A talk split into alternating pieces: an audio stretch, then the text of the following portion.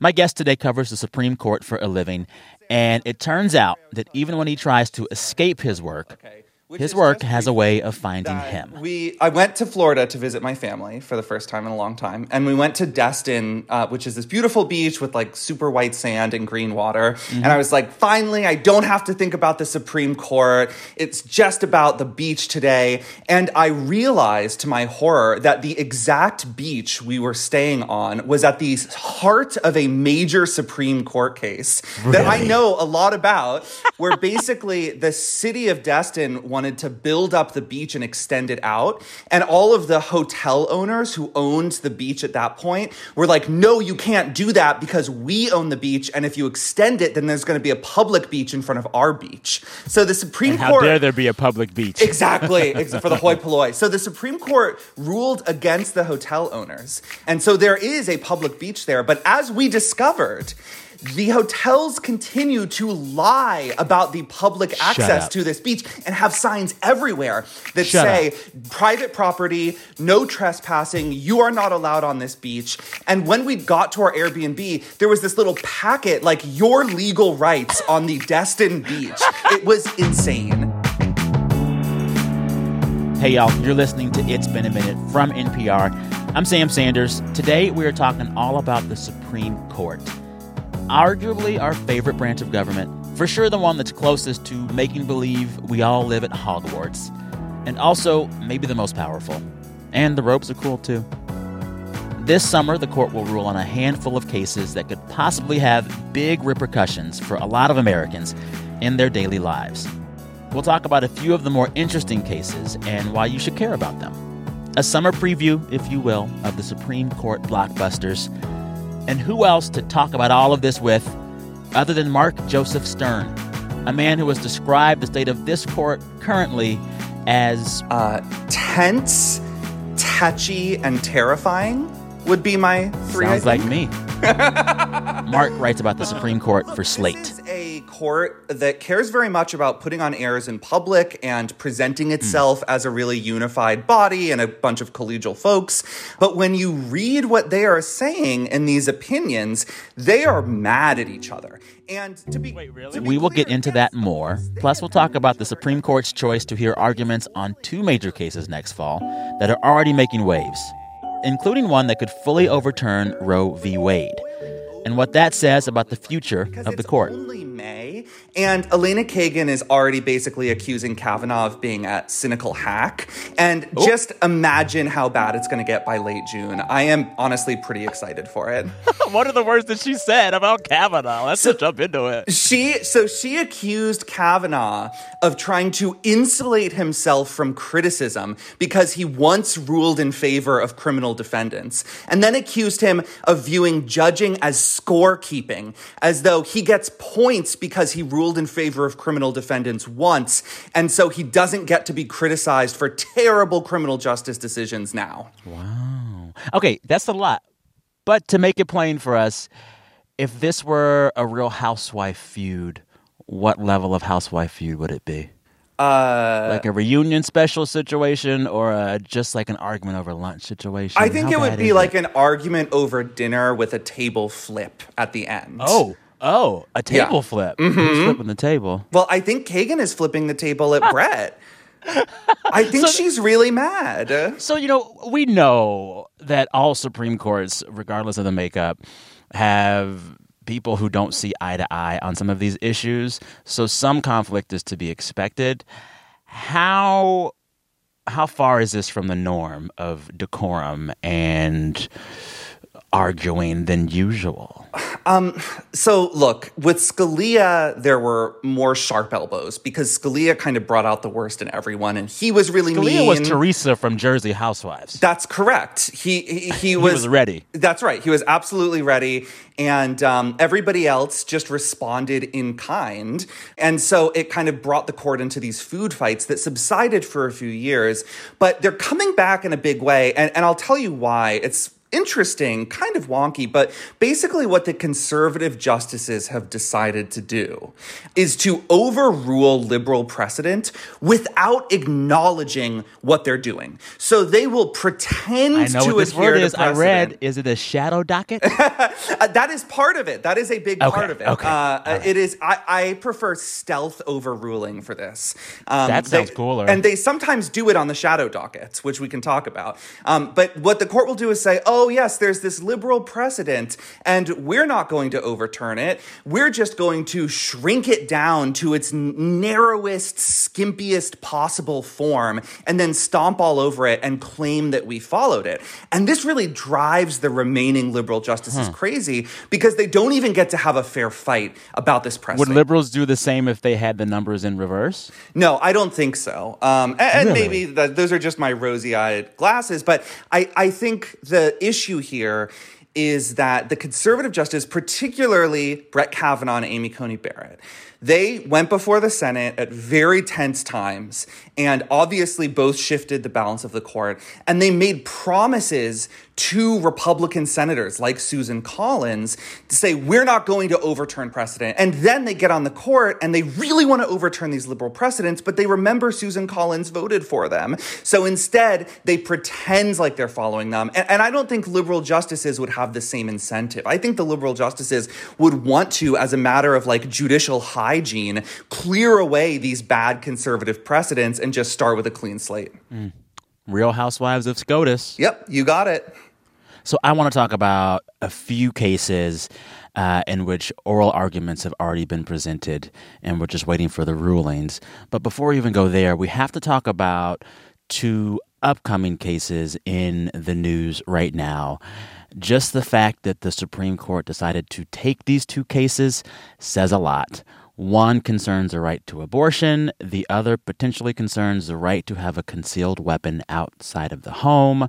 I feel like they're both big deals. Walk us through both briefly. You pick which one first. Okay, well, we'll start with abortion. This is the grant heard around the world because this case is not an attempt to tinker around the edges of the right to an abortion. This case is directly aimed at Roe versus Wade. And, and I'll is what ex- liberals have been saying for a while would happen if the makeup of the court skewed more conservative, right? Exactly right. Um, there are a lot of abortion cases out there. There's constant litigation all across the country, and there's lots of different abortion restrictions ultrasound laws, mandatory waiting periods and counseling, uh, laws targeting abortion clinics.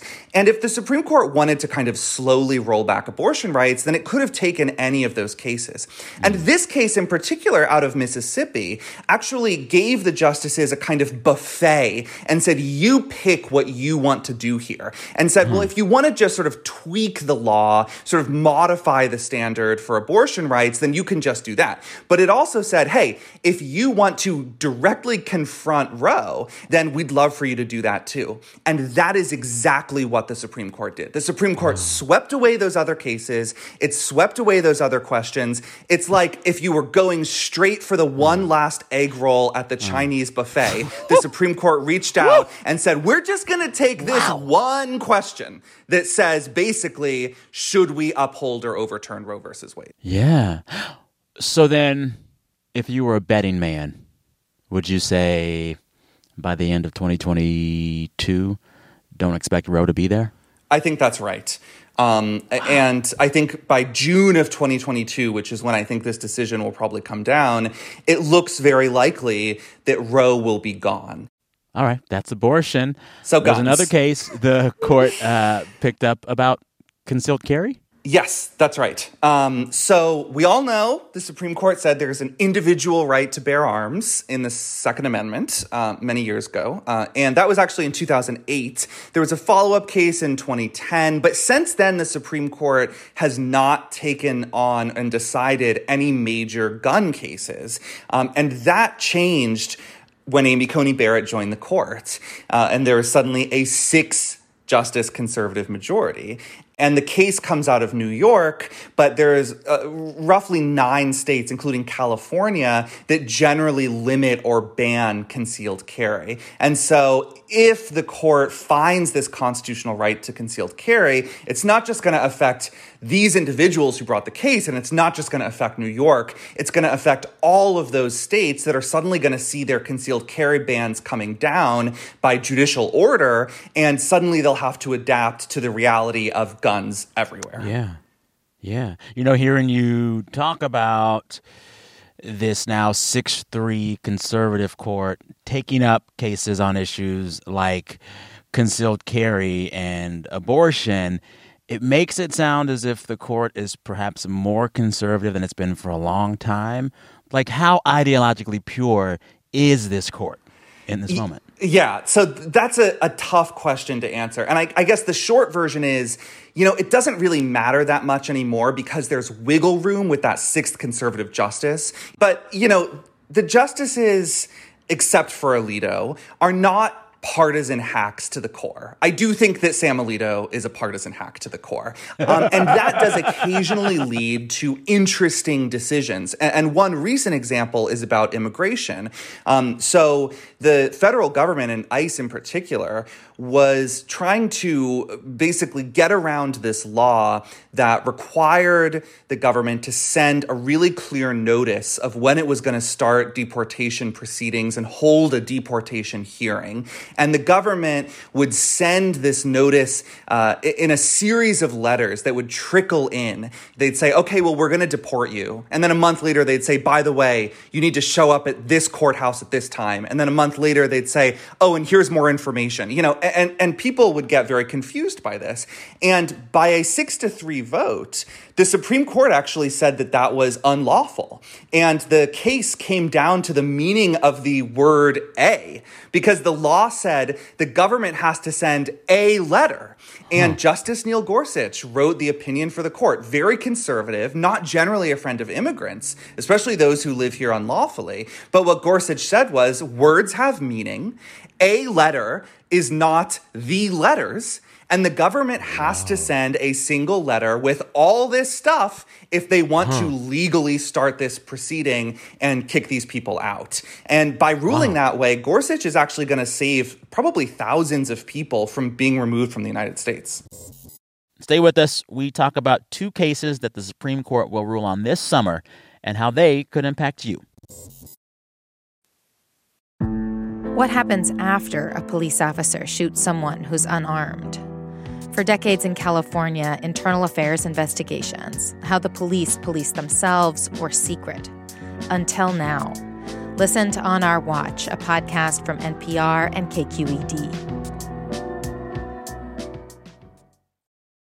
I want to go through some of the cases that we're waiting for rulings on, but I want you to choose your own adventure. Um, the team here at It's Been a Minute, we've gone through the cases and kind of highlighted the four that we're most into and that are yeah. the most interesting to us. But I'm gonna have you pick two of those four.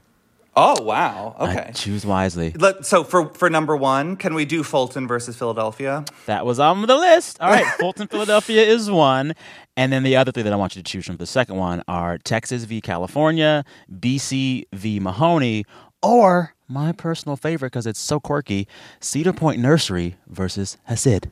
Oh, uh, let's do the BLV Mahanoy, the cursing okay. cheerleader. All right. That's a lot of fun. With that, then let's just start. Okay. First case that is that we are awaiting a ruling on that you're going to talk about: Fulton versus Philadelphia. It is about gay adoption. Tell yes. us what it's about. So it, it's specifically uh, about a foster care agency in the city of Philadelphia that is run by a Catholic social services group that screens potential foster care parents. And this one agency, because it's Catholic, told the city of Philadelphia, hey, we love doing this, but we refuse to do it for same sex couples because our morals and our religious beliefs teach us that their marriages aren't real, that their relationships are wrong, and we cannot work with them without violating our own religious freedom. So the city of Philadelphia comes back and says, All right, look, you do a lot of good stuff for us. Uh, and so we're not going to cut off all of our contracts with you. Um, but we don't want you to keep screening parents because if you're discriminating against same sex couples, then you're shrinking the pool of potential foster parents. And our number one goal is to get foster kids out of the system and into loving homes. And yeah. that act, what I just described, is according to the agency in question, religious discrimination in violation of the First Amendment's free exercise clause. Hmm. And so, what the Supreme Court will decide is whether by canceling part of its contract with this Catholic foster care agency, whether the city of Philadelphia uh, infringed upon the agency's religious liberty to exercise yeah. its own beliefs. So, my first question when I was reading up on this case, and tell me if I'm being ignorant here, but I thought this kind of question was already answered. I thought it was decided by some courts, a lot of courts, that the gays can adopt and they can get a wedding cake too. I thought this was done.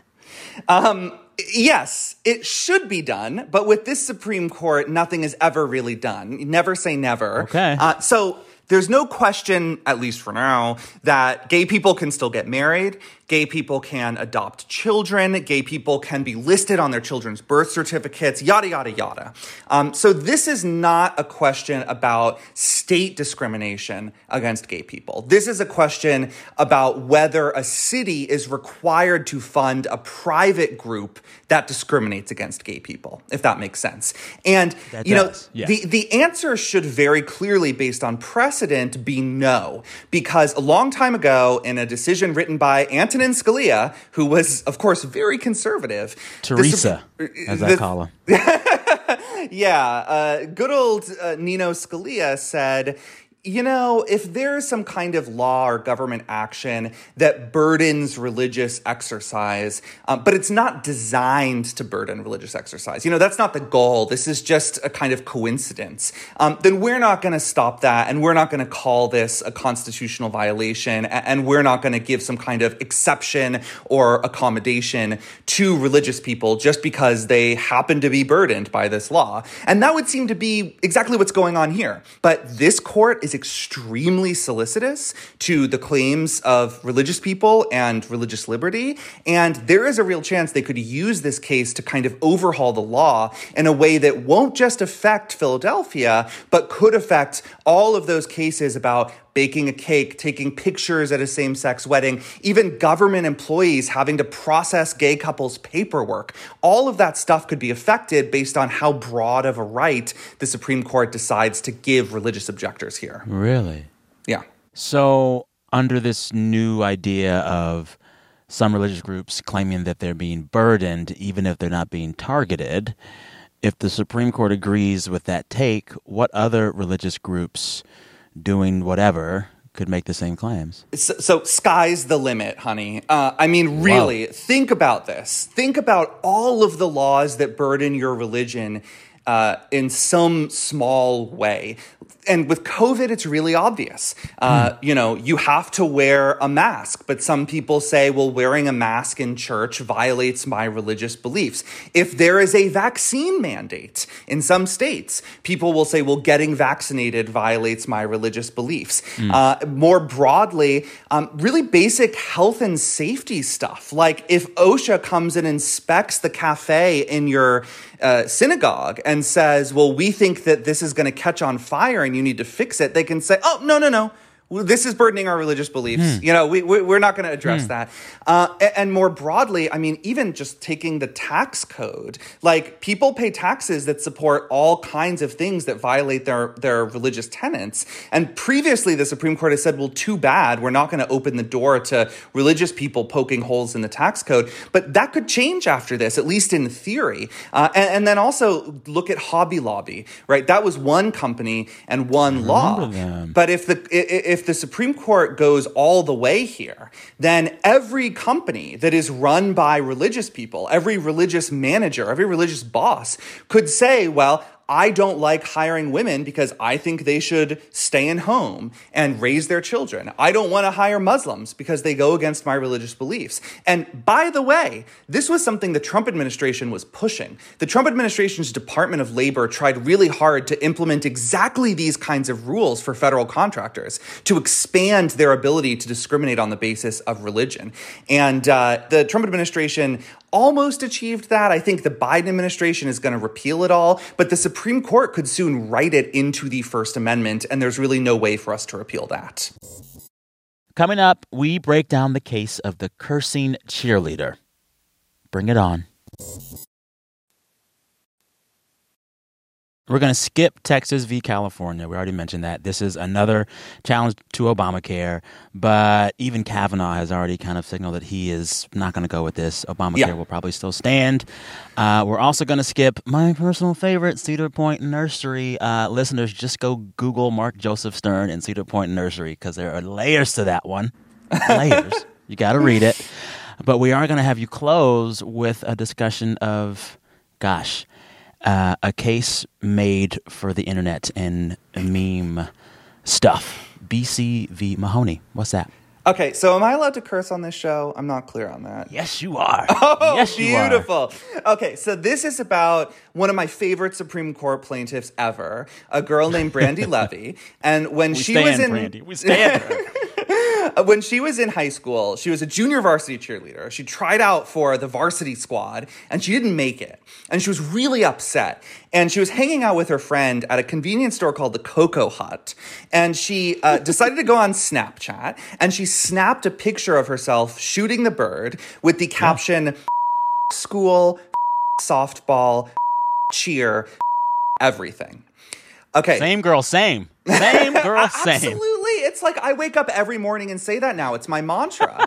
uh, but the problem is, uh, one of the friends who saw this was the daughter of the cheerleading coach. Mm. And the cheerleading coach saw it and she said, mm, I'm so offended by this that I'm going to suspend you from the cheer team for the rest of the year. Also, uh, can I just pause here to say the daughter of the coach was a snitch. I know. My goodness. I, That's I, not how you win friends. That's not how you win friends. Yeah. Um, okay, so so so interesting case because a long time ago in 1969, during the Vietnam War, the Supreme Court said uh, students have a right to free speech at, at, public schools, and these kids in the in the 1969 case were wearing black armbands to protest the war. The Supreme Court said, of course, that's you know free expression, but it's 2021 now, and a lot of student expression happens off campus. It happens, as we know, online through Snapchat. Mm-hmm. And mm-hmm. the courts have just absolutely lost their dang minds over the question of when and whether public schools can punish students for speech that occurs off campus, specifically yeah. speech that occurs on the internet. And so this is a fascinating case to me because, you know, in 1969, they had no idea what the internet was. They didn't even know about series of tubes or anything. Now, the Supreme Court is a bunch of mostly old people, although I guess some of them are Gen X now, but they're trying to figure out like how do we apply this precedent to a situation that no one back then could have possibly foreseen. And I really think that it, it may turn out to be a huge mess. Uh, Justice Breyer admitted during arguments that he was frightened to death by this case. Um, Wait, what? Be- well, because the, the Supreme Court justices. I too are, am scared of high school cheerleaders. I don't think they're scared of good old Brandi. What they're afraid of is the fact that there are thousands and thousands and thousands of public schools in this country. And mm. they want to draw a line here that mm. ensures that the kids who are, you know, protesting a war or maybe criticizing their cheerleading coach don't get punished. But at, at the same time, students who are genuinely disruptive or genuinely threatening or bullying or harassing can still be disciplined at school. And, you know, look, I, I won't make a secret of it. Like, I think Brandi Levy should win this case. I think this is like a really clear cut case for her. But I at think the Brandi Levy needs a Netflix show, a 10 part documentary is what I'm rooting oh, yeah. for. Oh, uh. But at the same time, I was reading the briefs in this case, and a lot of states filed briefs saying, hey, look, we've got these anti bullying laws, and a lot of them apply to speech that occurs on the internet. And we're scared that you, the Supreme Court, are going to basically nullify these laws that are disproportionately helpful to LGBTQ students, to students of color, to people who are targeted by bullies and harassment. So yeah. they're going to have a hell of a time figuring this yeah. one out. Well, it's also just like it's amazing that this found its way to the Supreme Court. a Snapchat at the Cocoa Hut. So, my theory is that the court takes one fun free speech case every year, and this was clearly their one fun case. Now, seems to be driving them crazy, so maybe they regret it. But, you know, you read the facts in this case and you're like, I gotta see this. I gotta see it. I mean, Brandi Levy, our hero, she basically said to her school, few times I've been around that track. it's not just going to happen like that. She ain't no holla back girl. She's not a holla back girl. Preach, Brandi. Is there any way to say which way they'll go? I think they will rule for Brandi, but I think it'll be a really split decision, and there probably won't be a majority decision. And this happens sometimes in really complicated cases. The court splinters, and you have three justices who say this, and three who say something else, and two who say something else, and on and on. And I think that might be what happens here, which really defeats the purpose of the Supreme Court taking this case in the first place, because the whole goal was to answer the question definitively and provide guidance to lower courts. But I don't see that happening here. And I think that they're probably just going to issue a kind of narrow decision that kicks the can down the road. Wow. Wow. Those are the cases we got. There's more on these cases that you can find over at Slate, where Mark Joseph Stern works. But I do want to ask you one or two big picture questions before I let you go. Yeah. Um, two things that have kind of been in the air for a while. Actually, it's one big thing, and that is the number of justices and who will get replaced when. uh, two things. Whatever happened to that expand the court stuff that we've been hearing about for a while about Biden possibly adding justices? And two, what's up with the Breyer retire movement? Okay, so one, Joe Biden created a commission that is going to study the courts and offer a history of court reform and not offer guidance or suggestions, but just explain the possible options if Joe Biden wants to reform the courts. Okay, and that to me does not sound like a recipe for actually expanding the Supreme Court. So it seems like this was just a way to kind of snuff out court expansion. But I, I don't think Biden wants to expand the court. I think he wants this issue to go away. And um, with his commission, he has created a way to at least kind of tread water for six months. Uh, number two, what was number two? Breyer retire. Oh, yeah. You know, Steve Breyer is an interesting man. He, and we should say what this is first of all. Okay, so Stephen Breyer is in his 80s. He was appointed by Bill Clinton to the Supreme Court.